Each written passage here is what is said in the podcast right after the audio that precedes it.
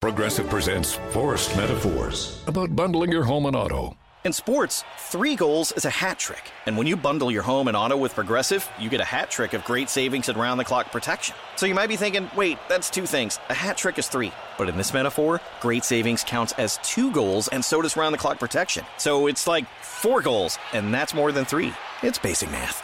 Forced Metaphors, presented by Progressive. Bundle and protect today. Progressive Casualty Insurance Company and affiliates. Discount not available in all states or situations. Allora oggi voglio parlarvi eh, della piattaforma che ospita la nostra radio network Anchor.fm. Creare un podcast non è mai stato così semplice. È l'unica app che ti consente di registrare podcast di alta qualità e distribuirli ovunque, compresi Google Podcast ed Apple Podcast, tutto da un'unica piattaforma. Non servono attrezzature costose o esperienza nel fare podcast ed è gratuito al 100%. Allora, registri audio in alta qualità sia con il microfono interno del tuo dispositivo o collegando il microfono esterno che preferisci. Registri con amici o ospiti da qualsiasi parte del mondo. Ricevi messaggi vocali dai tuoi ascoltatori e aggiungi le loro domande o il materiale che ti hanno inviato al prossimo episodio. Aggiungi un'ampia gamma di intermezzi musicali ed effetti sonori al tuo podcast. Importi audio da utilizzare nei tuoi podcast da qualsiasi app del dispositivo. Aggiungi una qualsiasi canzone da Spotify riproducibile esclusivamente su Anchor in questo caso. Modifichi il tuo audio ovunque, lo strumento di creazione di splendidi episodi visivi consente di modificare e riorganizzare l'audio degli episodi del podcast. Accorcia o modifica le tue registrazioni con gli strumenti di modifica progettati appositamente per la creazione di podcast. Aggiungi musica di sottofondo intelligente al tuo file audio, sfoglia una vasta libreria di brani completamente gratuiti di alta qualità che regolano in modo intelligente il proprio volume per adattarsi alla tua voce. Aggiungi flag durante la registrazione per contrassegnare le parti su cui tornare per modificarle o rimuoverle. Condividi ovunque il tuo podcast, distribuisci facilmente il tuo podcast su tutte le principali piattaforme con un solo tocco, condividi ovunque il link di qualsiasi episodio o segmento, chi non ha installato Anchor potrà ascoltarlo con i riproduttori di podcast che preferisce o sulla pagina web del tuo profilo Anchor senza bisogno di un account, inserisci un qualsiasi episodio sul tuo sito internet oppure inserisci il podcast e verrà riprodotto sempre l'ultimo episodio Tieni traccia di quante persone ascoltano ogni episodio e di quali segmenti vengono riprodotti più di frequente, scopri chi sta ascoltando ogni segmento su Anchor, accedi a più analisi dettagliate sulla dashboard del desktop collegandoti al sito www.anchor.fm e quindi insomma voglio dire come non usare Anchor? Ecco perché noi l'abbiamo scelto al posto della piattaforma che usavamo prima di Spreaker ed ecco perché lo raccomandiamo a tutti. Anchor.fm oppure cercate su Google Anchor oppure si scrive A-N-C-H-O-R oppure scriveteci. Per informazioni, possiamo aiutarvi ad aprire il vostro canale, possiamo aiutarvi tecnicamente con consigli, tutto gratuitamente, siamo a disposizione radio yoga network chiocciola gmail.com allora 4 marzo 4 marzo 2018 siamo in diretta per chi ci sta ascoltando in diretta Entertainment World Radio by Yoga Network. Oggi prepariamo un risotto broccoli con 200 g di riso tigre, due pomodori secchi lavati a pezzetti, 250 g di rosette di broccoli lavate e a pezzetti, 12 olive nere a rondelle, un litro di brodo vegetale, 3 cucchiai di olio extravergine, un peperoncino rosso tritato, un cucchiaino di cumino in polvere, un cucchiaio di burro di soia, due cucchiai di lievito alimentare a scaglie, sale quanto basta, pepe rosa quanto basta. In una pentola mettere l'olio extravergine, aggiungere i broccoli, i pomodori secchi e rosolare per qualche minuto, aggiungere il riso e tostare per tre minuti, mescolando, aggiungere tre mestoli di brodo vegetale, aggiungere il cumino, il sale, il peperoncino, mescolare, cuocere il risotto per 15 minuti aggiungendo il brodo quando serve, aggiungere le olive, cuocere per altri due minuti, spegnere il fornello, aggiungere il burro e mantecare, spolverare con un pizzico di pepe rosa, radio yoga network, chiocciolagmail.com, vi ricordo il nostro sito www.soleluna.eu. Rimanete sintonizzati, la diretta continua.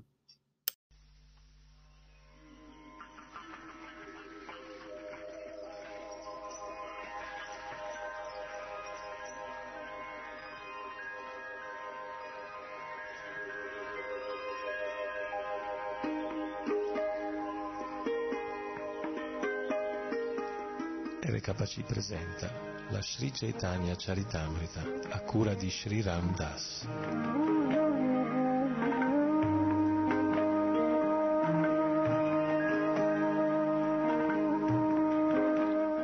Nel programma di oggi leggeremo dalla Lila, capitolo primo, verso primo.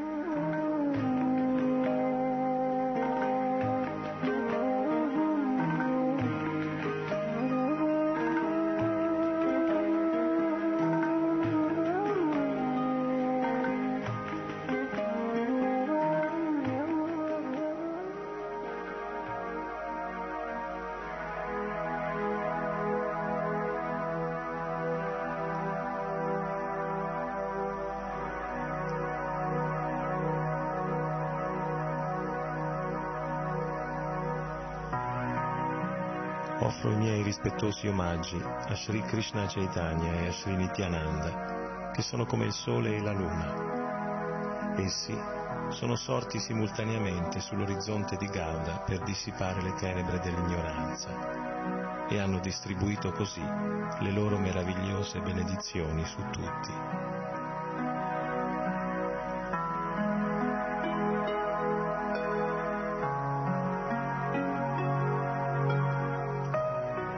Ciò che le Upanishad descrivono come il Brahman impersonale non è altro che la radiosità del suo corpo il Signore, conosciuto come l'anima suprema, è solo la sua espansione plenaria localizzata. Egli è Dio, la persona suprema, Krishna stesso, perfetto nelle sei opulenze. È la verità assoluta e nessun'altra verità gli è uguale o superiore.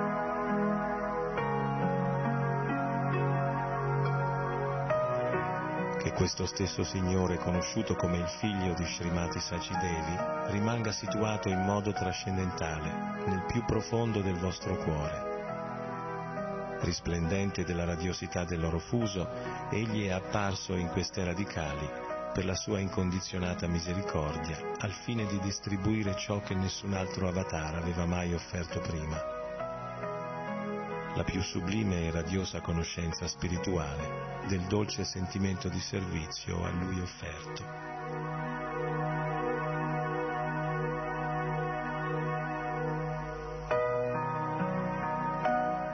Gli scambi d'amore tra Sri Radha e Krishna sono manifestazioni trascendentali della potenza interna di piacere del Signore.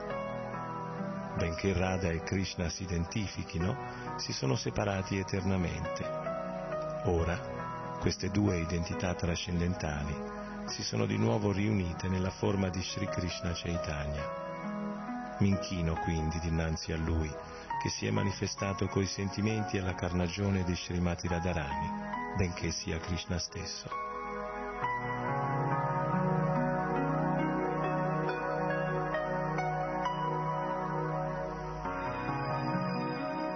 desiderando comprendere la gloria dell'amore di Shradharani, le meravigliose qualità di lui, che lei sola assapora nel suo amore, e la gioia che sente nel realizzarne la dolcezza, il Signore Supremo Hari, dotato di tutta la ricchezza delle sue emozioni, appare dal grembo di Srimati Sacidevi come la luna appare dall'oceano.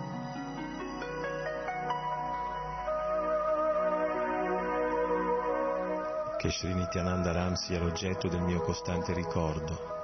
Sankarsana, Sheshanaga e Vishnu che sono sdraiati sull'oceano Karana, sull'oceano Garba e sull'oceano di latte sono sue espansioni plenarie ed espansioni delle sue espansioni plenarie. Mi sottometto ai piedi di loto di Sri Nityananda Ram, che è conosciuto come Sankarsana all'interno del Chaturvyuha egli possiede ogni perfezione e risiede a Vaikunta Loka, molto al di là della creazione materiale. Offro la mia completa sottomissione ai piedi di Srinityanandaram, la cui rappresentazione parziale Karana Dakashai Vishnu, sdraiata sull'oceano Karana, è il Purusha originale, il Signore dell'energia illusoria e il rifugio di tutti gli universi.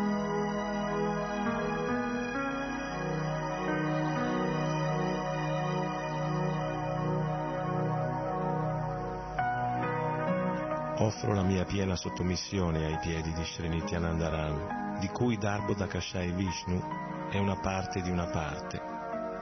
Dall'ombelico di Garbo Dakashai Vishnu spunta il fiore di loto sul quale nasce Brahma, l'architetto dell'universo. Lo stelo di questo loto è il sostegno degli innumerevoli pianeti.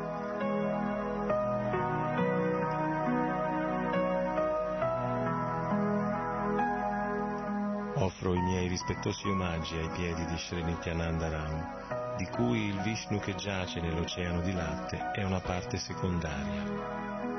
Questo Kshiro Dakashai Vishnu è l'anima suprema di tutti gli esseri viventi e il sostegno di tutti gli universi. Sheshanaga è una sua ulteriore espansione. Sri Advaita Acharya è la manifestazione di Mahavishnu, che ha la funzione primaria di creare il mondo cosmico attraverso l'azione di Maya poiché non è differente da Hari, il Signore Supremo, egli è chiamato Advaita e poiché diffonde il culto della devozione è chiamato Acharya. Egli è il Signore e l'incarnazione del devoto del Signore, perciò prendo rifugio in Lui.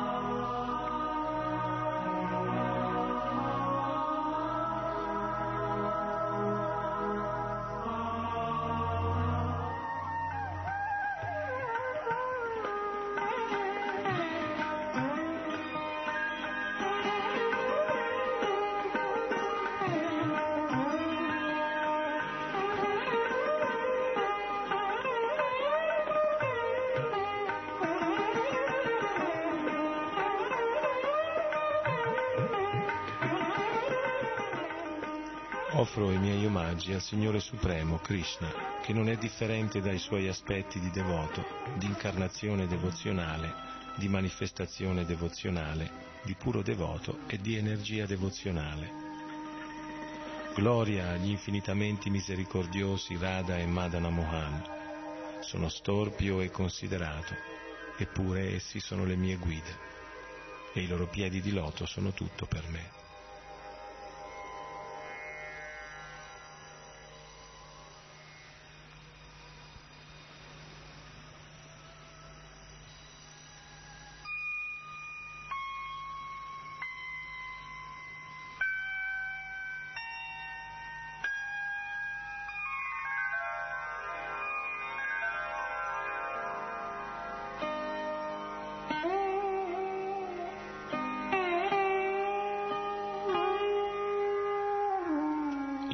Tempio di gemme preziose a Vrindavana, sotto un albero dei desideri, Sri Sri Radha Govinda, serviti dai loro compagni più intimi, sono seduti su un trono scintillante. Offro loro i miei umili omaggi.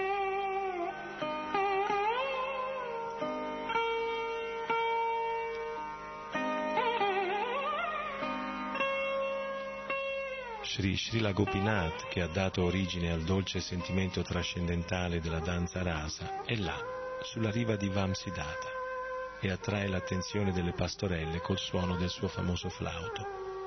Che tutti possano concedervi le loro benedizioni.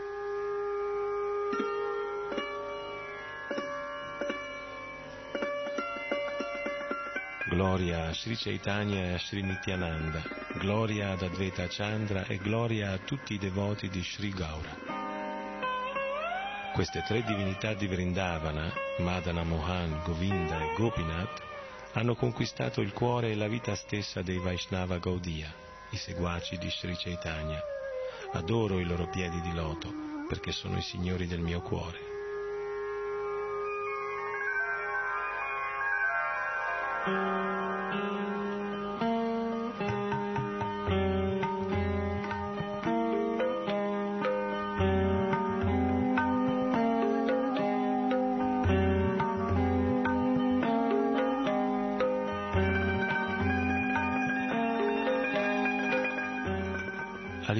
questa narrazione mi sono limitato a ricordare il Maestro spirituale, i devoti del Signore e Dio, la persona suprema, e ho invocato le loro benedizioni.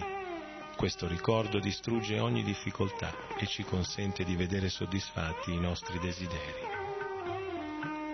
Questa invocazione comporta tre procedimenti. La definizione dell'obiettivo, l'offerta di benedizioni e l'offerta di omaggi.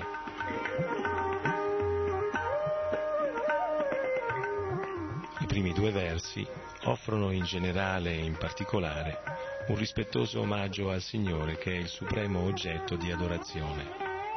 Nel terzo verso ho indicato la verità assoluta, che è la suprema sostanza. Con questa descrizione è possibile visualizzare la verità suprema.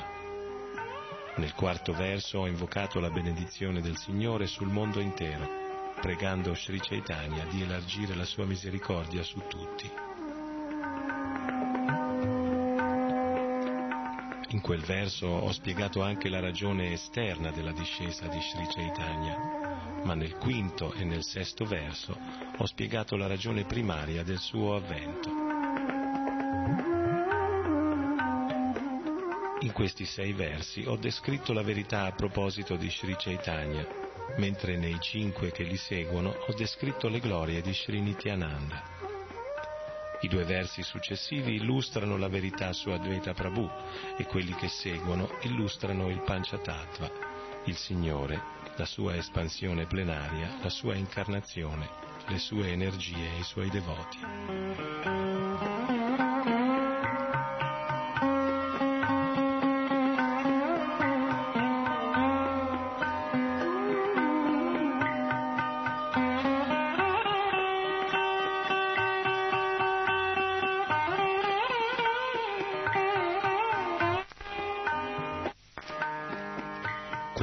14 versi sono quindi un'offerta di invocazioni propizie e descrivono la verità suprema. Offro i miei omaggi a tutti i miei lettori Vaishnava e comincio a rivelare il significato di tutti questi versi. Chiedo a tutti i miei lettori Vaishnava di leggere e ascoltare con rapita attenzione la storia di Sri Krishna Chaitanya, così come è insegnata nelle scritture rivelate. Sri Krishna gode nel manifestarsi come i maestri spirituali, i devoti, le diverse energie, gli avatara e le espansioni plenarie. Tutti e sei costituiscono un'unità.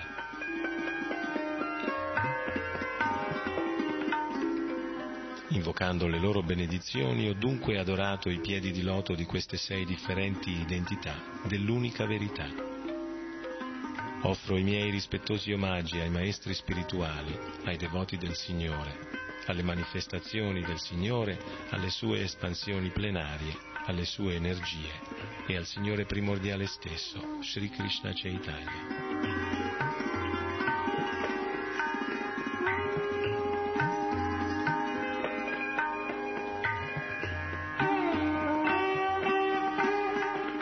Offro dapprima i miei rispettosi omaggi ai piedi di loto del mio maestro spirituale iniziatore e a tutti i miei maestri spirituali istruttori. I maestri spirituali istruttori sono Sri Rupa Goswami, Sri Sanatana Goswami, Sri Bhatta Raghunath, Sri Jiva Goswami, Sri Gopala Bhatta Goswami e Sri Raghunath Das Goswami. Questi sono i miei sei maestri spirituali istruttori. Perciò offro loro i miei omaggi milioni di volte ai loro piedi di loto.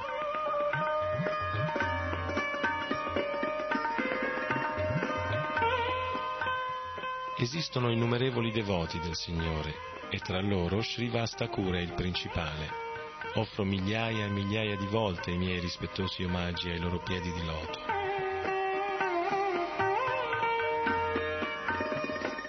Advaita Acharya è la manifestazione parziale del Signore, perciò offro milioni di volte i miei omaggi ai suoi piedi di loto. Srila Nityananda Ram è la manifestazione plenaria del Signore e io sono stato iniziato da Lui.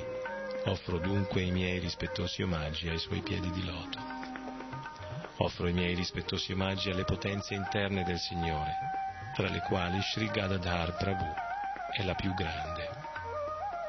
Sri Krishna Chaitanya Mahaprabhu è Dio stesso, la persona suprema.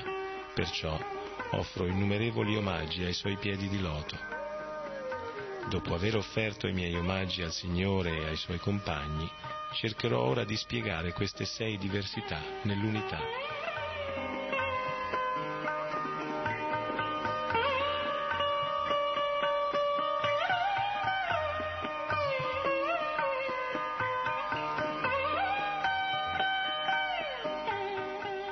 Benché io sappia che il mio maestro spirituale è un servitore di Sri Chaitanya, so anche che è una manifestazione plenaria del Signore. Secondo l'opinione definitiva di tutte le scritture rivelate, il maestro spirituale non è differente da Krishna. Sri Krishna, nella forma del maestro spirituale, libera i suoi devoti.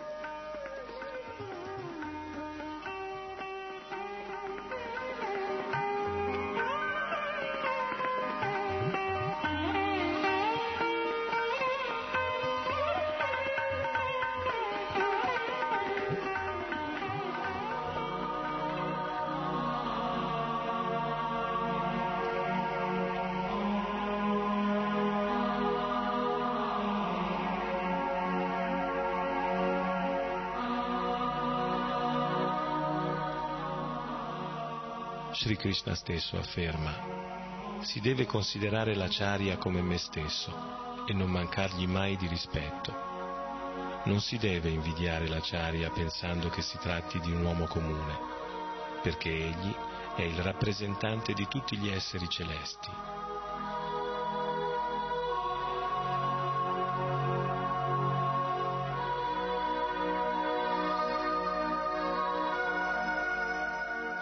Bisogna sapere che il maestro spirituale e istruttore è la persona di Krishna. Sri Krishna si manifesta come l'anima suprema e come il più grande devoto del Signore.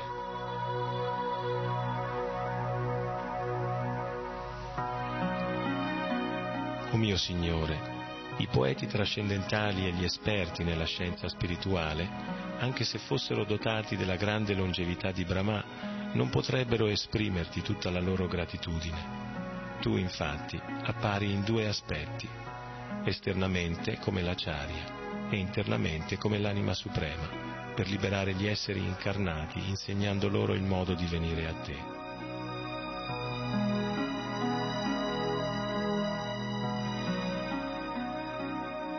A coloro che sempre mi servono e mi adorano con amore e devozione, do l'intelligenza con la quale potranno venire a me. Dio, la persona suprema, Svayam Bhagavan, istruì Brahma e lo guidò alla realizzazione spirituale. Per favore, ascolta attentamente ciò che sto per dirti, perché la conoscenza trascendentale che riguarda la mia persona non è solo scientifica, ma anche misteriosa.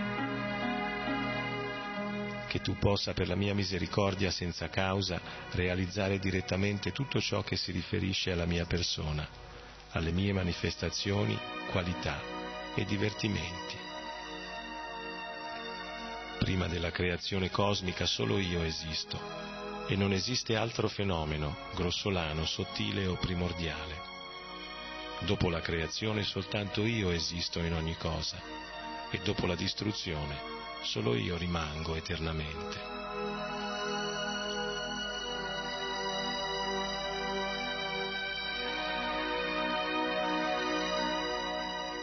Ciò che sembra reale senza di me è certamente la mia energia illusoria, perché nulla può esistere senza di me.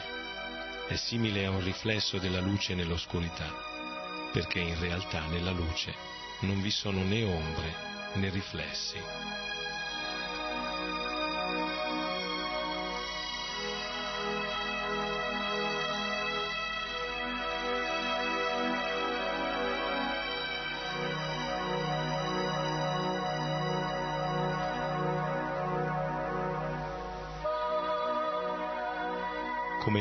Elementi materiali entrano nei corpi di tutti gli esseri viventi, eppure rimangono fuori dai corpi stessi, così io esisto in tutte le creazioni materiali, eppure non sono dentro a questa creazione. Una persona che abbia interesse per la conoscenza trascendentale deve dunque informarsi sempre, direttamente e indirettamente, al fine di conoscere la verità onnipresente.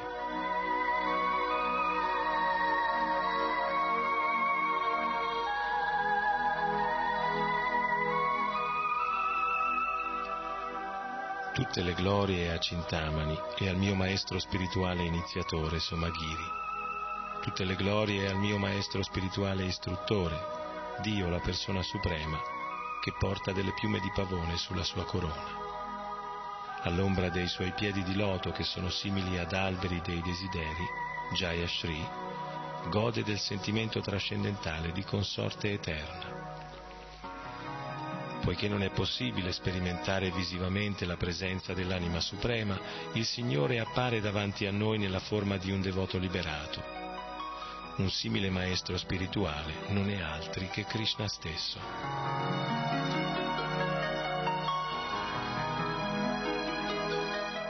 Dobbiamo quindi evitare le cattive compagnie e cercare soltanto la compagnia dei devoti.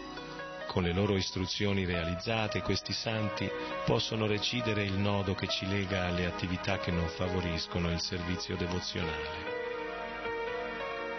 Il messaggio di Dio carico di potenza spirituale può essere oggetto di discussione adeguata solo in un'assemblea di devoti ed è estremamente piacevole da ascoltare in questa compagnia. Chi ascolta i devoti vede ben presto aprirsi la strada dell'esperienza trascendentale e gradualmente sperimenta un gusto per la conoscenza che con il tempo si svilupperà in attrazione e devozione. Un puro devoto costantemente impegnato nel servizio d'amore al Signore è identico al Signore, il quale è sempre situato nel suo cuore. I santi sono il mio cuore e io sono il loro cuore. Essi non conoscono altri che me, perciò io non riconosco come miei nessuno, eccetto loro.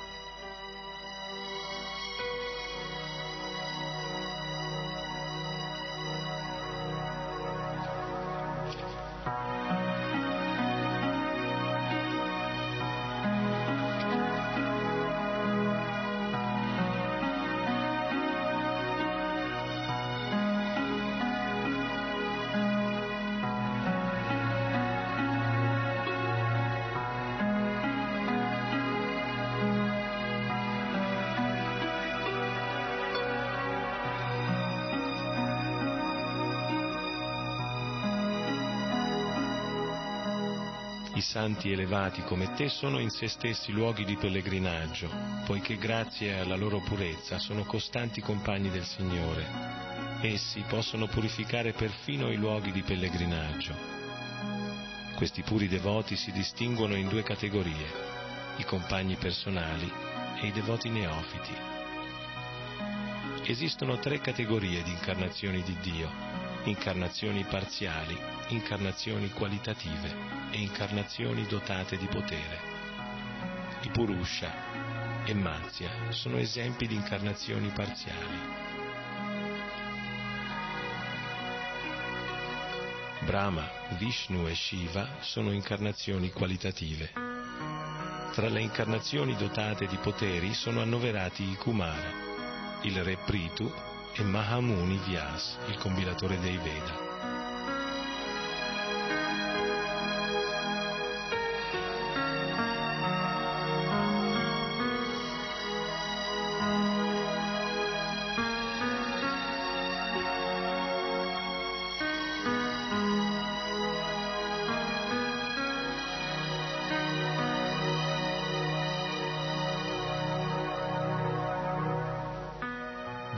Persona suprema, si manifesta in due categorie di forme, Prakash e Vilas.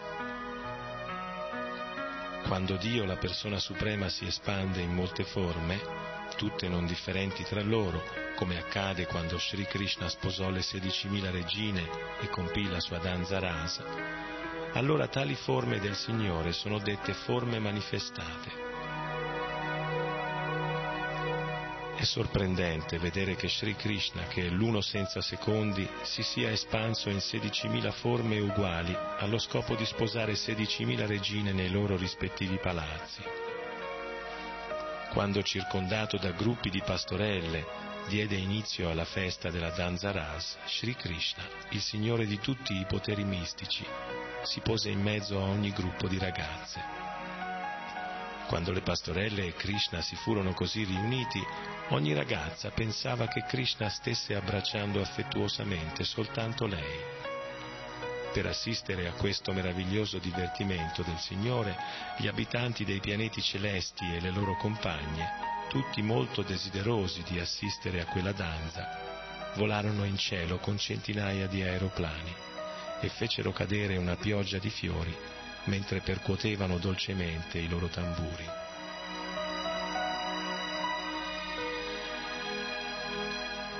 Se numerose forme, tutte di aspetto uguale, sono manifestate simultaneamente, allora esse sono definite Prakash Vigraha del Signore. Se invece queste numerose forme differiscono leggermente l'una dall'altra, sono dette Vilas Vigraha.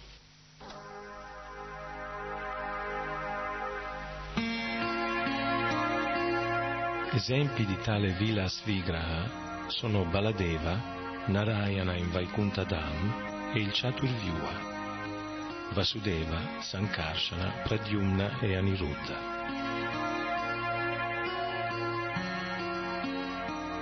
Le energie del Signore Supremo si dividono in tre categorie, le Lakshmi di Vaikuntha, le regine di Dvaraka e le Gopi di Vrindavana. Le gopi sono le più elevate di tutte, perché hanno il privilegio di servire Sri Krishna, il Signore primordiale, il figlio del re di Vraja.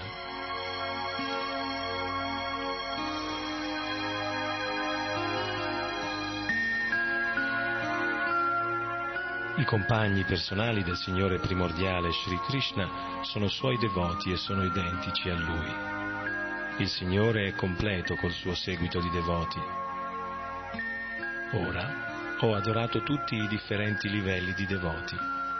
Rendere adorazione a loro procura ogni buona fortuna.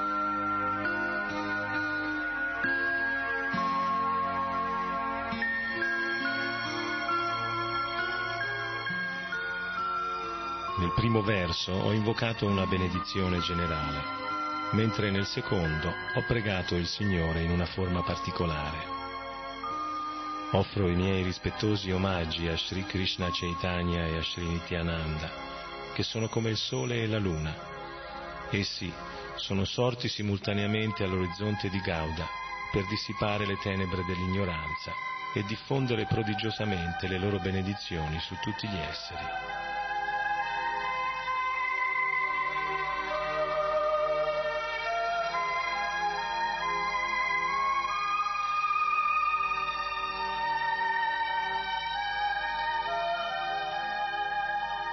Krishna e Balarama, le persone di Dio, che un tempo erano apparse a Vrindavana e risplendevano milioni di volte più del Sole e della Luna, sono sorti ora sull'orizzonte orientale del Gaudadesh, il Bengala occidentale, mossi a compassione per la degradazione del mondo.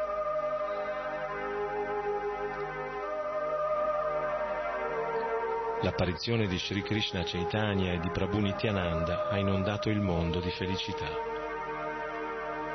Come il sole e la luna scacciano le tenebre al loro apparire e rivelano la natura delle cose, così questi due fratelli dissipano le tenebre dell'ignoranza negli esseri viventi e li illuminano con la conoscenza della verità assoluta.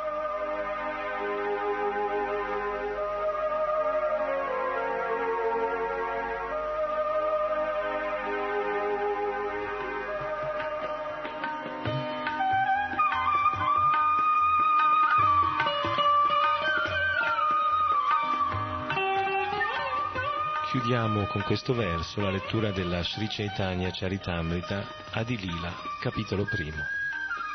Vi saluta Sri Ram Das dagli studi di RKC. Hare Krishna.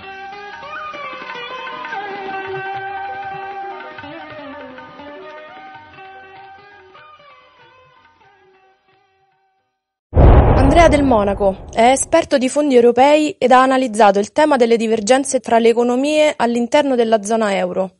Da quali presupposti è partito e quali sono le sue conclusioni? Il presupposto principale era eh, quello di fare una cosiddetta contabilità accurata del disinvestimento complessivo dell'Italia nel sud e complessivamente degli effetti dell'austerità eh, sul sud Europa rispetto al nord Europa. Eh, Giannola, intervistato da me nelle conclusioni del volume, sostiene la seguente cosa, che una contabilità accurata sui soldi effettivamente dati alle zone povere del paese è una contabilità sgradita alle classi dirigenti, da un lato, e ai meridionali che le ricevono, perché se in una contrattazione le classi dirigenti nazionali non danno al meridione del paese quanto gli spetterebbe, chiaramente si svela un velo, ovvero quello del, di un governo che non finanzia le aree depresse del paese e di una classe dirigente meridionale che nel contempo non riesce a puntare i piedi rispetto a ciò che gli spetterebbe. Quindi una contabilità accurata delle risorse per il mezzogiorno italiano e per i mezzogiorni d'Europa è assolutamente sgradita. Questa era la funzione fondamentalmente, direbbe il filosofo eh, francese Deleuze, la produzione di senso del volume. La tesi del volume è che l'austerità allarga i divari fra nord e sud Italia e fra nord e sud Europa, ovvero i vincoli europei di bilancio, ce ne sono vari e li affronteremo in questa intervista, fondamentalmente sembrano fatti apposta per favorire il capitalismo nord europeo trainato dalla Germania e dall'Olanda e sfavorire i sistemi produttivi del sud Europa. Questo è uno dei punti fondamentali, per cui nel disegno, diciamo, teutone dell'Europa c'è una Germania e un'Olanda forti che esportano e dei paesi del sud che importano. Questo schema, che era fondamentalmente l'architrave dell'Unione Europea fino a qualche anno fa, bisogna aggiungere non va nemmeno più bene per i tedeschi e gli olandesi, ovvero noi finché potevamo importare i loro prodotti eravamo dei coloni utili. Adesso non lo siamo nemmeno più perché la domanda aggregata è stata distrutta e quindi le esportazioni tedesche o olandesi non si rivolgono nemmeno più verso i paesi del sud Europa. Quindi la Germania ha tagliato davvero il ramo sul quale era seduta? Ma la Germania in realtà interessa relativamente perché poi può rivolgersi alle esportazioni fuori dall'Unione Europea e quindi diciamo se i mercati del sud Europa fino a qualche anno fa erano utili, adesso che hanno visto la loro domanda aggregata distrutta, è chiaro che non sono nemmeno diciamo, uh, una colonia utile, una zavorra quindi da, da espellere dalla futura uh, Unione Europea a due velocità. Come funziona il meccanismo del fondo salva stati? Ma molto semplicemente, eh, noi lo chiamiamo fondo salva stati, in realtà sarebbe un fondo salva banche. E qui arriviamo diciamo, a uno dei nodi eh, fondamentali dell'architettura europea. Eh, va detto che Dijsselbloem, che era il presidente dell'ultimo strumento salva stati, perché i, gli strumenti salva stati in realtà sono stati tre, ma adesso senza scendere troppo sul tecnico, possiamo dire che l'ultimo dei tre strumenti, cioè il MES, il meccanismo europeo di stabilità, che è stato presieduto dall'olandese Dijsselbloem laburista, è stato l'ultimo strumento che ha aiutato formalmente a fare cosa? A salvare le economie del sud Europa in crisi post 2008-2009 e la cosa importante qual è? Che Dijsselbloem, laburista, ex ministro delle finanze, adesso non è più presidente del meccanismo europeo di stabilità solo da, po- da pochi mesi ed è diventato suo consulente, cosa ha detto? Che i meridionali europei dilapidano i soldi in donne e alcol. Ora, al di là della concezione proprietaria del corpo femminile e dell'affermazione maschilista, che tra l'altro detto da un laburista olandese è eh, risibile e nel contempo è anche offensiva, eh, diciamo, della dignità eh, femminile, andrebbe anche detto una cosa che è falso, ovvero Dijsselbloem dovrebbe sapere come eh, ex presidente del meccanismo europeo di stabilità, l'ultimo, come ho detto, strumento salva stati, che noi italiani, come italiani sud europei, abbiamo versato, potremmo dire complessivamente, ci siamo indebitati complessivamente dal 2010 al 2014 e nella tabella è ben evidenziato per 58 miliardi di euro. Questi 58 miliardi di euro però a che cosa sono serviti? E qui va fatta diciamo, una sorta, bisogna andare un attimo a ritroso per capire gli effetti della crisi di Lehman Brothers nel 2008 quando arrivano eh, sull'Europa. Nei primi anni 2000 cosa era accaduto dopo l'entrata in vigore dell'euro? Che la Francia e la Germania complessivamente avevano prestato i soldi al sud Europa, ma in che modo? Facciamo un esempio pratico che potrà essere compreso diciamo, in modo abbastanza semplice da chi ci ascolta. Come funzionano le esportazioni della uh, Volkswagen verso la Grecia, che è stato poi il paese diciamo, principale che è entrato in crisi? Nel seguente modo, la Volkswagen per esportare aveva bisogno che i greci, per esportare in Grecia la Volkswagen, avessero della liquidità fondamentalmente quindi dei prestiti per cosiddetto credito al consumo. Quindi rozzamente potremmo dire che il passaggio fosse questo. Come comprava il greco la Golf Volkswagen nei primi anni 2000? Nel seguente modo. La Volkswagen si rivolgeva a Deutsche Bank, la principale potremmo dire banca tedesca, e la quale prestava i soldi alla banca greca X. Questa banca greca X poi erogava il cosiddetto credito al consumo al greco che voleva comprarsi la Golf Volkswagen a rate. Quindi ricapitolando, banca tedesca presta i soldi alla banca greca, la banca greca eroga il credito al consumo e la Volkswagen vende su- i suoi veicoli in Grecia. Quando arrivano gli effetti della crisi post 2008 di Lehman Brothers in Europa e quindi anche nel sud Europa e il signore greco che ha acquistato la Golf Volkswagen magari perde il lavoro e non può più pagare le rate eh, della Golf Volkswagen che ha acquistato a rate, cosa accade? Che la banca greca che gli aveva prestato i soldi, sempre a rate per comprare la Golf, va in crisi e quando la banca greca va in crisi, fondamentalmente va in crisi anche la banca creditrice, cioè la Deutsche Bank che gli aveva prestato i soldi. Quindi possiamo dire che quando sono arrivati gli effetti della crisi Lehman Brothers in Grecia e i greci, aumentando la disoccupazione, non hanno più pagato le rate del credito al consumo, in questo caso abbiamo fatto l'esempio della uh, Volkswagen, cosa è accaduto? Che la banca tedesca che aveva prestato i soldi alla banca greca ha chiesto alla banca greca di rientrare.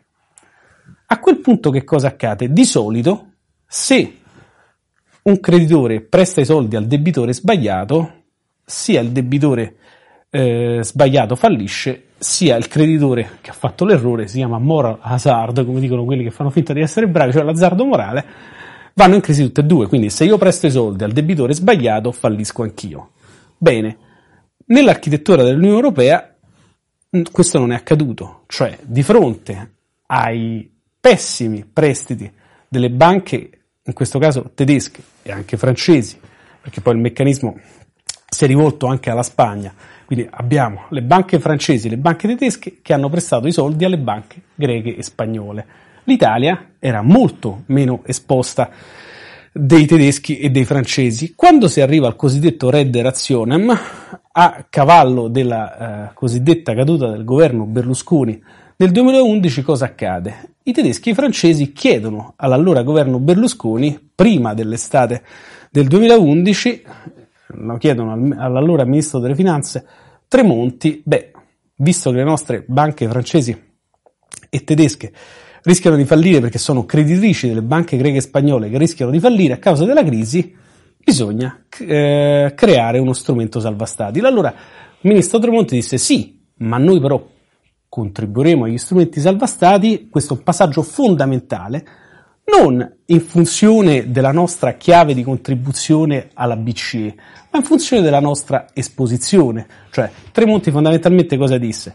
Il eh, credito sbagliato l'avete fatto voi, pagate voi le conseguenze del rischio che vi siete presi. Quindi, se le banche francesi e tedesche rischiano di fallire perché sono creditrici di banche spagnole e greche che rischiano di fallire, agli strumenti salvastati dovete contribuire più voi francesi e tedeschi perché, per essere chiari, l'esposizione italiana era circa un decimo di quella delle banche francesi e tedesche quindi in quel caso in realtà Tremonti aveva ragione nel dire noi contribuiamo sì, ma sulla base della nostra esposizione.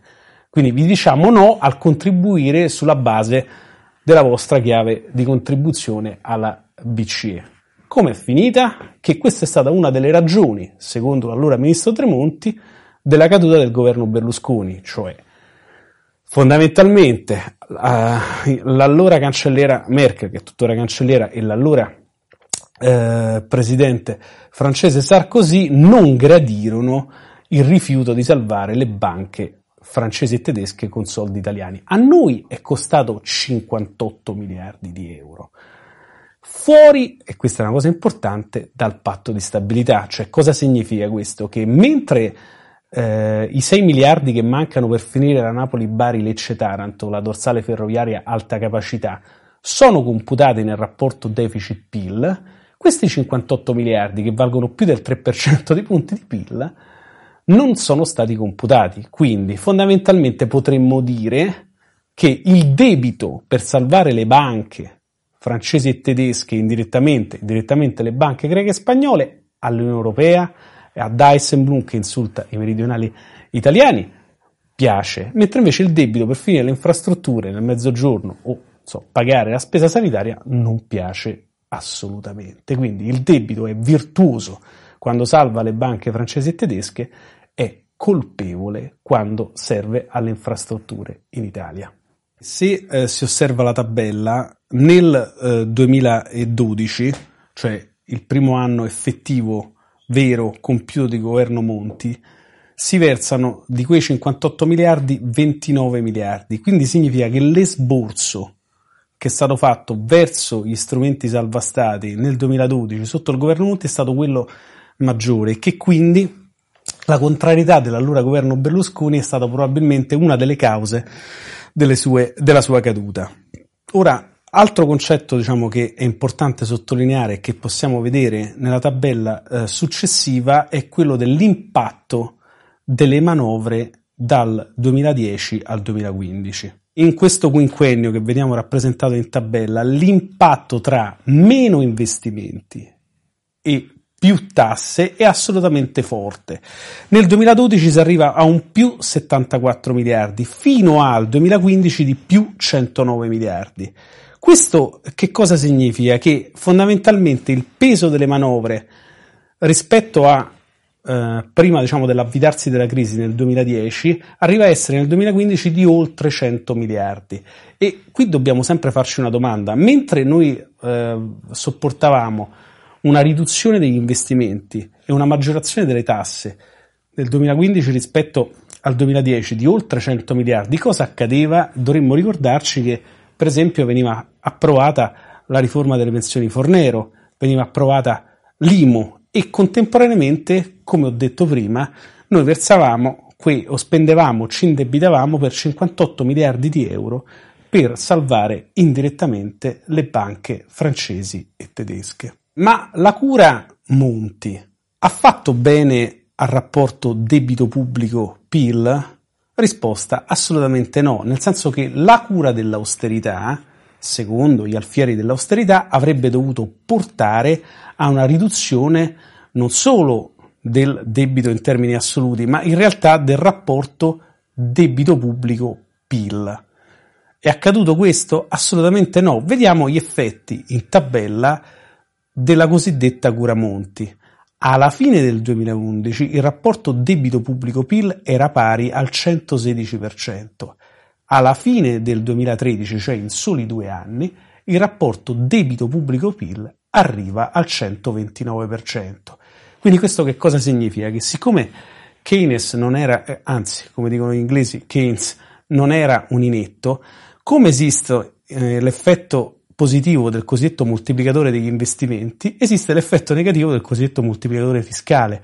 In un momento di crisi, se io do una stangata uh, fiscale al paese e contemporaneamente riduco gli investimenti, il rapporto debito pubblico-PIL, essendo un rapporto al numeratore c'è il debito, al denominatore c'è il PIL, se il PIL viene ammazzato è chiaro che il debito pubblico rispetto al PIL esplode. 13 punti percentuali dal 116% al 129% in due anni un capolavoro dell'austerità di Monti. Altra cosa fondamentale, la cosiddetta, eh, possiamo dire, asimmetria o mh, mm, subalternità dei parametri tecnici, di alcuni parametri tecnici al sistema produttivo nord europeo trainato dalla Germania. Un primo esempio che è connesso con quanto detto prima sul fondo salva stati che possiamo vedere in tabella è la differenza fra la soglia all'interno del regolamento 1176 del 2011 che norma la procedura sugli squilibri macroeconomici che è stata introdotta tardivamente solo nel 2011, la soglia sul rapporto debito pubblico PIL e la soglia sul rapporto debito privato PIL. E qui c'è una cosa fondamentale, cioè come si tutela il mercantilismo tedesco. In questi due numeri c'è fondamentalmente la tutela del mercantilismo tedesco, quindi potremmo dire che i parametri tecnici possono essere degli strumenti del capitalismo tedesco. Esempio, il rapporto debito pubblico-PIL, come ormai tutti sanno, deve raggiungere, secondo non solo i vari trattati, ma per ultimo il fiscal compact, il vincolo del 60%. Noi oggi Italia ce l'abbiamo quasi al 133%, quindi noi dovremmo in 20 anni raggiungere questo 60%. Cosa significa questo? Ridurre il potere di intervento dello Stato, perché dietro il debito pubblico in realtà c'è il potere di intervento dello Stato, il potere di investire, il potere di avere una sanità, una scuola pubblica. Ma vediamo, il, il debito è sempre negativo? Assolutamente no, perché la soglia come si può vedere in tabella del rapporto debito privato, sottolineo debito privato, PIL è al 133%. Perché? Perché dietro la soglia del debito privato PIL c'è la possibilità per i tedeschi di esportare verso il sud Europa. Quindi questo è un punto fondamentale. Il debito pubblico è cattivo perché consente il potere di intervento degli stati del sud Europa che hanno un alto rapporto debito pubblico-PIL. Il debito privato invece può essere alto al 133% perché consente al nord Europa di esportare. E quindi questa è una prima, diciamo, asimmetria, un primo strabismo dell'architettura europea. Un altro esempio di asimmetria è l'asimmetria che c'è tra l'avanzo delle partite correnti e il disavanzo delle partite correnti. L'avanzo delle partite correnti, come il disavanzo, non è altro che la somma fra il saldo della bilancia commerciale eh, di un paese, quindi il saldo fra le esportazioni e le importazioni, quindi avremo un saldo positivo se le esportazioni sono superiori alle importazioni, più il saldo fra gli interessi e il dividendo sul debito estero. Fondamentalmente, quindi, questo che cosa significa? Che c'è un avanzo positivo quando le esportazioni superano le importazioni e quando un paese non si indebita fondamentalmente per importare, mentre invece c'è un disavanzo rispetto al PIL quando un paese eh, importa più di quello che esporta e si indebita troppo per importare prodotti. La simmetria è ben raffigurata in tabella perché è per il disavanzo al meno 4% del PIL e per l'avanzo al più 6%. Attenzione su questo. Quando viene creata anche qui la procedura sugli squilibri macroeconomici, perché vengono scelti questi numeri? Perché nel 2012 l'avanzo delle partite correnti al 6% del PIL della Germania valeva 160 miliardi, mentre invece il disavanzo al meno 4% delle partite correnti del PIL dei PIGS, cioè Portogallo, Italia, Irlanda, Spagna e Grecia, valeva 125 miliardi. E come possiamo vedere nella tabella successiva, dove questi numeri sono indicati, questo che cosa significa? che nel 2012, quando viene ideata la procedura sugli squilibri macroeconomici e viene elaborato il quadro di valutazione dove questi, eh, questi parametri sono ben definiti, attenzione, significa che la Germania poteva prestarci eh, 35 miliardi in più rispetto a, a, a, quello che noi potevamo indebitarci, ovvero se l'avanzo delle partite correnti del 6% della Germania valeva 160 miliardi e se il disavanzo delle partite correnti almeno 4, del PIL di Portogallo, Italia, Irlanda, Grecia e Sp- eh, Spagna valeva 125 miliardi. La differenza era ciò per cui noi non ci saremmo potuti indebitare e per cui ci siamo indebitati lo stesso e quindi c'era lì dietro fondamentalmente il meccanismo del credito debito che poi è come una cravatta che ci strozza. La quantità effettiva degli investimenti è oggetto di polemica di solito fra il governo nazionale e le opposizioni o tra le regioni e il governo mm, numeri molto semplici possono dirci cosa è successo negli ultimi 15-17 anni. E in tabella possiamo vedere molto semplicemente un dato secco. Nel 2001 gli investimenti complessivi in Italia, sommando fondi europei, cofinanziamento nazionale, fondi ordinari, erano pari in Italia a 60 miliardi e nel sud di questi 60 miliardi ne finivano 25. Attenzione, cosa accade 15 anni dopo nel 2016? I finanziamenti per gli investimenti complessivi in Italia scendono da 60 a 35 miliardi e all'interno di questa cifra il Sud passa da investimenti complessivi per 25 miliardi nel 2001 a 13 miliardi nel 2016. Questo è un dato secco, eh, rielaborato dalla Svimez che scioglie qualsiasi polemica su quanto si investe o non si investe. Fondamentalmente gli investimenti in Italia e ancor più nel sud sono stati dimezzati e questa è una delle conseguenze della crisi. Altra cosa fondamentale da eh, sottolineare è che le misure di austerità complessivamente danneggiano più il sud che il centro-nord. Perché? Perché politiche di consolidamento fiscale, politiche restrittive eh, hanno sempre danneggiato le aree depresse di un paese. Questo è accaduto sempre nell'arco del Novecento. La Svimez ha fatto un conto che noi possiamo vedere in tabella sulla cosiddetta asimmetria degli effetti dell'austerità. Che cosa si può vedere in tabella per il 2013, il 2014 e il 2015? Che il PIL del mezzogiorno si deprime il doppio di quanto si deprime il PIL del centro-nord a causa delle misure di austerità che abbiamo illustrato precedentemente. E quindi possiamo dire che l'austerità allarga il divario fra nord e sud Italia perché? Perché le politiche di consolidamento fiscale avviate da Monti e continuate dai governi successivi riducono la possibilità di investimento al sud e quindi allargano il divario fra il sud e il nord. E possiamo anche aggiungere sempre che, poiché Keynes non era un inetto, siccome il moltiplicatore degli investimenti calcolato dalla Svimez sul mezzogiorno vale l'1,3 in un anno e l'1,8 in 5 anni, che significa che se io investo 10 miliardi nel mezzogiorno, dopo un anno il PIL mi aumenta di 13 miliardi, dopo 5 anni con quei 10 miliardi il PIL mi aumenta di 18 e che quindi il moltiplicatore degli investimenti fa sì che gli investimenti a debito si ripaghino da soli. Un'altra cosa fondamentale che eh, io cerco di analizzare nel libro è questa cosa strana che si chiama Fondo Sviluppo e Coesione, detto anche fondo aree sottoutilizzate nella programmazione precedente. Quando viene creato, nel 2002 con la manovra dell'allora governo Berlusconi, viene creato come fondo che avrebbe dovuto riequilibrare gli investimenti fra nord e sud Italia e quindi c'è un vincolo originariamente dell'85%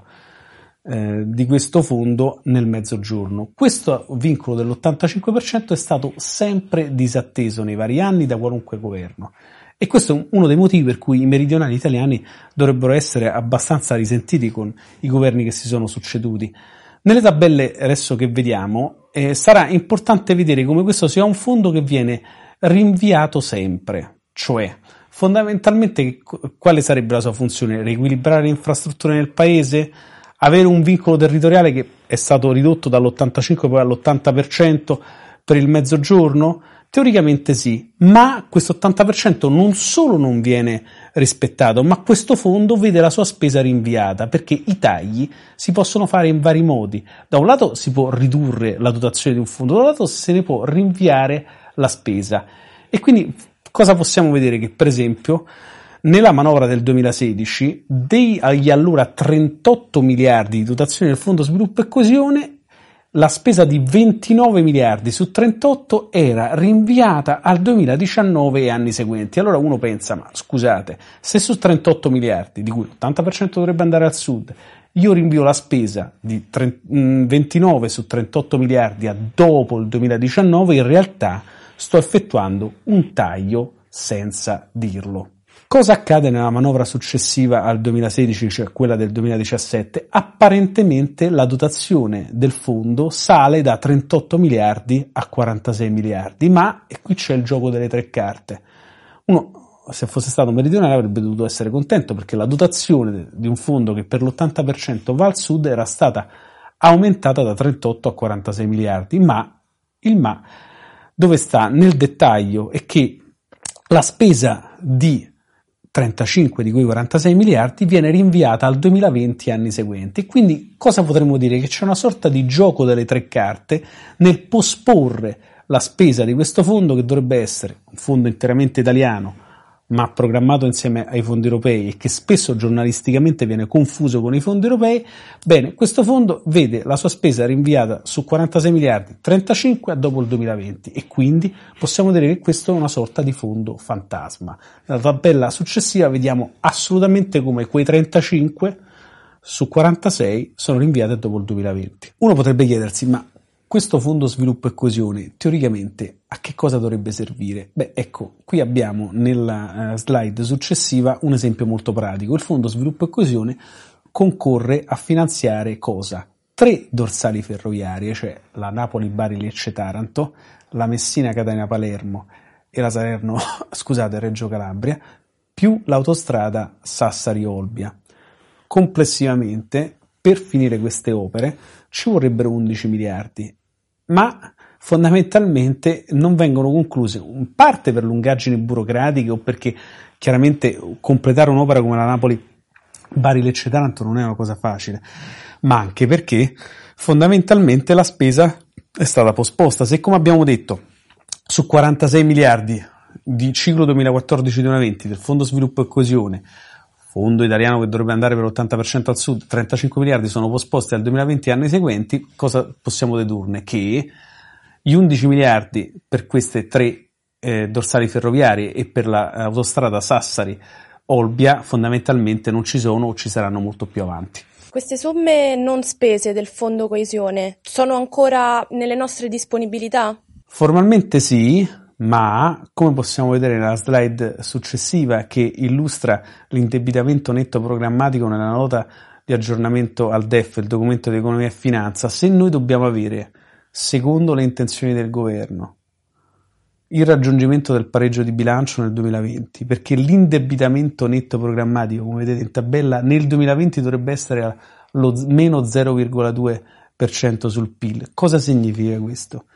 che io non ho margine per fare investimenti e quindi, rispetto alla sua domanda, mm, non sono nelle nostre disponibilità, nel senso che se noi dobbiamo raggiungere il pareggio di bilancio e dobbiamo contrarre il deficit nel rapporto deficit-PIL fino a raggiungere lo zero, è chiaro che noi non possiamo spendere quei soldi, quindi sono formalmente nelle nostre disponibilità, ma la spesa fondamentalmente si continuerà a rinviarla e qui c'è un punto poi fondamentale che dovrebbe preoccuparci. Se disattivare le cosiddette clausole di salvaguardia che l'Unione Europea ci ha chiesto perché non si fidava di noi italiani che avremmo fatto troppo deficit, cioè le clausole di salvaguardia cosa sono? Un meccanismo automatico con cui l'IVA aumenta se non facciamo tagli.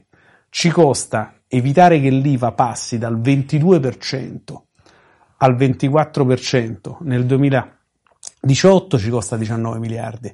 Evitare che l'IVA passi dal 22 al 25% nel 2019 ci costa 23 miliardi. E attenzione, se noi dobbiamo ridurre il deficit a zero, perché dobbiamo raggiungere questo benedetto pareggio di bilancio, è chiaro che a quel punto noi dovremmo fare tagli, cioè non si può avere deficit zero disattivare le clausole di salvaguardia, cioè evitare che l'IVA arrivi al 25% che ci costa da solo 23 miliardi nel 2019 e non tagliare. Quindi o si fa deficit per evitare che si attivino le clausole di salvaguardia e l'IVA arrivi al 25% o si fa deficit per fare la Napoli-Bari-Lecce-Taranto e magari si sfora il 3%, non solo non si raggiunge lo zero ma si sfora il 3% o altrimenti per fare quelle operazioni bisognerà tagliare ospedali, bisognerà svendere asset fondamentali del nostro patrimonio nazionale, bisognerà tagliare la ricerca o la scuola. E questo è uno dei punti politici, perché dietro il pareggio di bilancio, come dicevamo all'inizio, c'è la riduzione del potere di intervento dello Stato. L'Europa continua a chiederci di abbassare il nostro debito pubblico, ma questo come si ricollega al quantitative easing di Draghi? Allora, Va fatta una premessa. Tutti pensano che eh, il presidente della Banca Centrale Europea, Mario Draghi, abbia salvato l'euro e che le operazioni di politica monetaria di questi anni hanno mantenuto basso lo spread, lo spread tra i titoli di Stato italiani, cioè BTP e i Bund. Allora, questo formalmente è vero, ma bisogna anche dire come ci siamo arrivati. Ricordiamo le due grandi operazioni di politica monetaria che sono state fatte dopo il 2009. Le, quelle più cospicue sono le LTRO e il, poi successivamente il quantitative easing. E chi ci ascolta ricorderà una cosa fondamentale, alla fine del 2011 quando lo spread tra BTP e Bund superava i 500 punti, Sole 24 ore fece un famoso titolo Fate presto. Cosa accadde per fare presto? Cioè per far sì che lo spread si riducesse fra BTP e Bund. Le operazioni come la LTRO cosa facevano? Facevano sì che la Banca Centrale Europea prestasse soldi all'1% che allora era un tasso basso alle banche, anche le banche italiane, diciamo le banche private fondamentalmente del sud Europa affinché facessero cosa?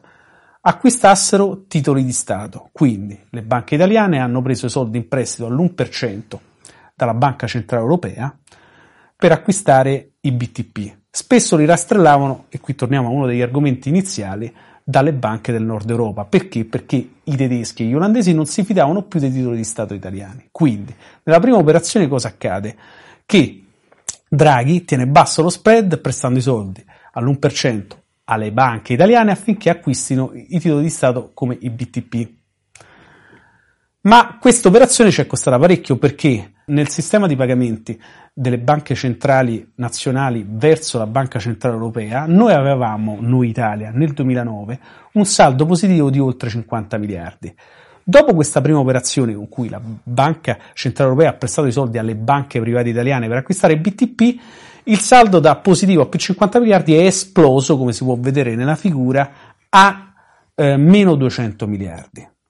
E quindi abbiamo fatto sì che il nostro saldo da positivo diventasse negativo e quindi noi formalmente è come se ci fossimo indebitati verso la BCE.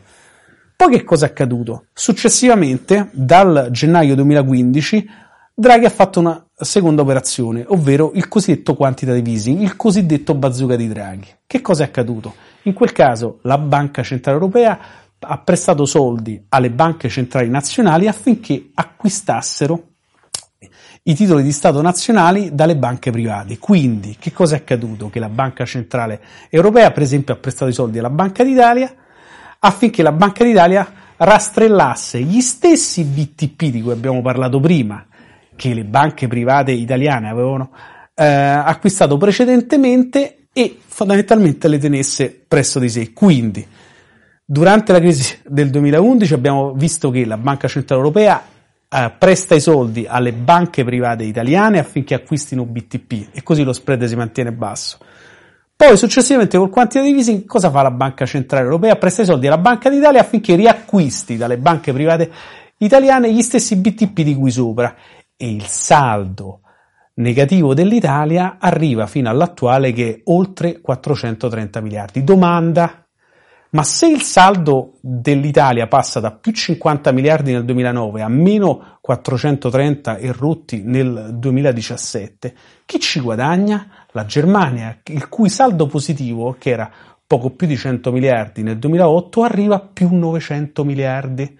Nel contempo in Spagna accade una cosa analoga, ovvero sempre il saldo eh, che era già negativo della Spagna, ma era sotto i 100 miliardi nel 2009, arriva a meno 367 miliardi adesso. Quindi possiamo dire che l'avanzo, diciamo, il credito che la Germania ha verso la BCE, 900 miliardi, è dato dalla somma dei debiti di Spagna e Italia. Attenzione su questo, perché Weidmann, presidente della Bundesbank, non si fida di noi italiani, perché questi crediti barra debiti sono in realtà poi difficilmente esigibili, ma Mario Draghi rispondendo alla domanda se l'euro si rompe e un paese esce, oppure se un paese esce dall'euro, che succede? Deve regolare questi saldi negativi. Lo ha detto rispondendo a un'interrogazione parlamentare nel gennaio del 2017.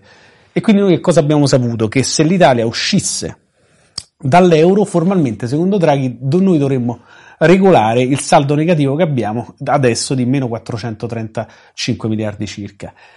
Ma i tedeschi si fidano di ciò? No, e infatti Weidmann, presidente della Bundesbank, e altri economisti tedeschi che cosa hanno detto più volte che loro mirano alla riserva aurea italiana, che è di circa 85 miliardi, per garanzia rispetto a questo nostro debito barra saldo negativo nel sistema dei pagamenti target 2 che è stato prodotto dal quantitative easing e dalle altre operazioni di politica monetaria che abbiamo spiegato prima. Ma attenzione su questo, qui chiudiamo su cosa accadrà nel 2018 e questo è collegato sia con la possibilità di investire sia con la possibilità che lo spread risalga perché i tassi di interesse risalgono. Ci sono due cose a cui noi dovremmo stare attenti. L'addendum della BCE, che è stato pubblicato ad ottobre, chiede due cose. La svendita dei crediti deteriorati entro sette anni di quelli assicurati, entro due anni di quelli no, non assicurati. Ma cosa significa questo? Che i fondi avvoltoio probabilmente potranno comprare da un lato le aziende in crisi, dall'altro potranno acquisire patrimonio immobiliare italiano. Facciamo un esempio, se Mario Rossi aveva un mutuo sulla casa da 100.000 euro, perde il lavoro e non può più pagarlo, la banca presso cui aveva questo mutuo iscrive il valore di 100.000 euro di questo mutuo a 40, quindi lo taglia da 100 a 40. Dopodiché cosa accade? Perché eh, accade questo? Perché fondamentalmente non si sente più sicuro, siccome Mario Rossi ha perso il lavoro, sulla ripagabilità eh, di quel mutuo. Arriva il fondo avvoltoio e eh, propone alla banca di acquisire questo eh, credito, quindi quello del mutuo che originariamente era da 100.000 euro, è stato contabilizzato come 40 a 15. Quindi il fondo avvoltoio acquisisce il mutuo da 100.000 euro su una casa di una persona che ha perso il posto di lavoro a il 15% del suo lavoro, del suo valore. Poi cosa fa? Sfratta Mario Rossi e acquisisce la casa. Quindi indirettamente l'addendum della BCE sta minando il diritto alla casa dei soggetti che non riescono più a pagare il mutuo. E questo è uno dei pericoli anche per il patrimonio immobiliare italiano e anche per il diritto alla casa. Nel contempo, se questo meccanismo si ripete con le aziende in crisi, che quindi sono conteggiate come crediti deteriorati, avremo acquisizioni da parte di un fondo avvoltoio di un'azienda che ha un mutuo da 100.000 euro, paga 15 e rileva l'azienda. Quindi abbiamo un attacco da un lato al sistema bancario italiano, un attacco al sistema produttivo italiano delle aziende in crisi e anche al diritto alla casa. Ma non è finita qui. Weidmann, sempre siccome eh, il presidente della Bundesbank non si fida fondamentalmente del debito italiano, sta chiedendo un'altra cosa alle banche del sud Europa e quindi anche alle banche italiane. Di fare cosa? Di svendere i BTP presenti nei loro bilanci e di acquistare cosa? Titoli di Stato sicuri. Perché, secondo Weidmann, i BTP non sono dei titoli di Stato sicuri, nonostante l'Italia continui a pagare le sue cedole, e invece i Bund, cioè i titoli di Stato tedeschi, sono sicuri. Quindi, se viene fatta questa operazione, cosa accadrà? Le banche italiane svenderanno i propri BTP, saranno incentivate ad acquistare Bund e lo spread risalirà, perché se io metto sul mercato perché i BTP non sono più considerati eh, sicuri eh, i BTP presenti nei bilanci delle banche, i BTP si abbassano come valore, lo spread risale, i tassi di interesse sul debito risalgono e a quel punto potremo scordarci di fare investimenti pubblici e se lo spread e i tassi di interesse sul nostro debito risalgono, noi potremmo anche tagliare la metà della sanità, potremmo anche tagliare la metà delle scuole o delle università, ma fondamentalmente non servirà a nulla e il rapporto debito pubblico-PIL aumenterà. Grazie, dottor Del Monaco. Grazie a voi per avermi intervistato e spero non solo di essere stato chiaro, ma che queste diciamo, pillole iniettino un po' di curiosità su qualcosa che sta accadendo e di cui la classe dirigente italiana purtroppo non sembra avere contezza.